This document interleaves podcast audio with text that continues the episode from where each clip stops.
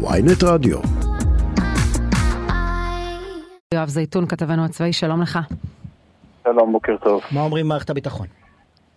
תראה, קודם כל הטיל הזה זה אחד מהטילים הגדולים שיש למערך הנ"מ הסורי, אה, טיל מסוג SA-5, כמובן מתוצרת אה, סובייטית, תוצרת אה, רוסית, והוא זה שהתפרק בשמי הדרום הלילה סמוך לחצות, קצת אחרי חצות.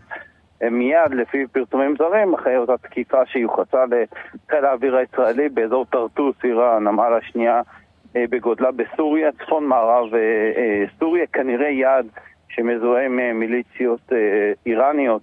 שם באזור. אז תהינו פה קודם, עשינו בשעה הקודמת, פתחנו פה מפות, וניסינו להבין אם הסורים עכשיו יטענו שזה היה שיגור שגרתי לעבר מטוס שתקף בשטחם. האם זה יכול להיות סביר שהטיל נוחת בסוף ברהט? כן, כי אחת לכמה חודשים, כמעט בכל תקיפה של צה"ל שמיוחסת לחיל האוויר הישראלי, הם יורים כמובן טילי נ"מ לנסות לפגוע במטוסים, גם בחימושים שמטוסי הקרב שולחים.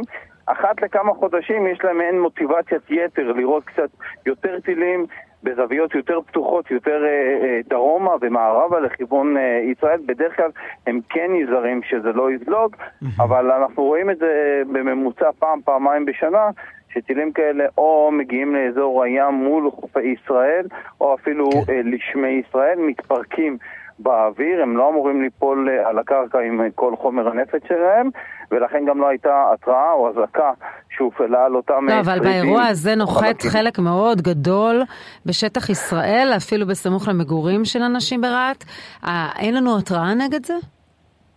לפעמים יש התראה, המדיניות היא לא להפעיל התראה כל עוד רואים שזה חלקים ולא משהו שמסכן. זה היה חלק חלק באירוע הזה. נכון, נכון, בגלל זה חיל האוויר מתחקר את זה, הוא עוד יותר, אבל מתחקר מדוע לא היה יירוט, מדוע לא נשלח טיל מיירט, כנראה של קלע דוד, כיפת ברזל פחות רלוונטית. שהפכה למבצעית רק לאחרונה.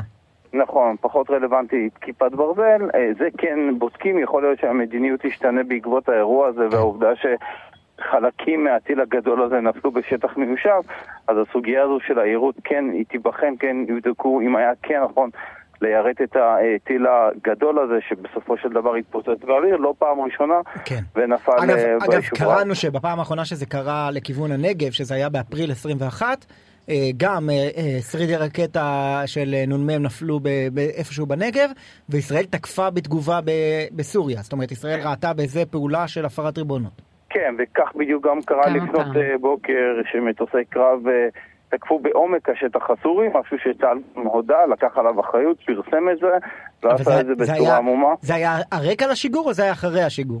לא, אחרי השיגור, כמה שעות אז זהו, יש כאן איזה משחק מצחיק, כי התקיפה הראשונה בחומס היא יוחסה לישראל, אנחנו לא לוקחים עליה אחריות. אבל אז יש טיל נ"מ, ואז ישראל תוקפת את המשגרים, אז על זה אנחנו כן לוקחים אחריות. נכון, זה מעין פינג פונג כזה שחלקו עמום ונותר בעלתה של העמימות. כמו שנהג ליברמן להגיד כשהוא השר ביטחון, אני לא יודע, אולי צבא של מיקרונזיה עשה את התקיפה. נכון, או של ליכטנשטיין או של כל uh, צבא אחר, אבל ברגע שזה חוצה, ואז uh, מתחילים uh, חילופי המהלומות האלה שהם יותר גלויים, יותר נשמעים, אם נקרא לזה ככה, בטח בצד הישראלי, ישראל כן לוקחת אחריות, בעיקר לפעם הבאה להזהיר את הצבא הסורי שלא יחרוג מאמות המידה שהוא קבע לעצמו, לא uh, לראות יותר מדי לעומק שטח ישראל, או לא להביא לסיכון שהטילים האלה אנחנו כבר יודעים בוודאות שזה צבא סורי ולא כל מיני מיליציות צוררות?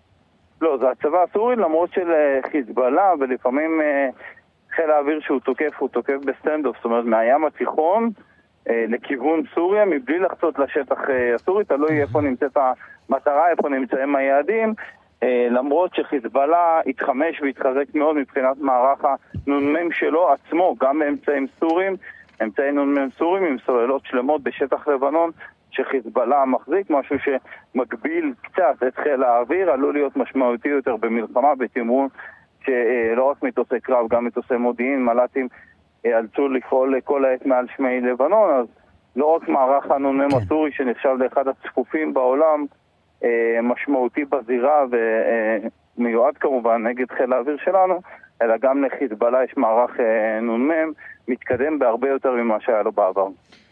יואב זייתון, כתבנו הצבאי, נקווה שלא נשמע על מערכה הנ"מ הספציפי הזה. תודה רבה לך. תודה לכם. תודה.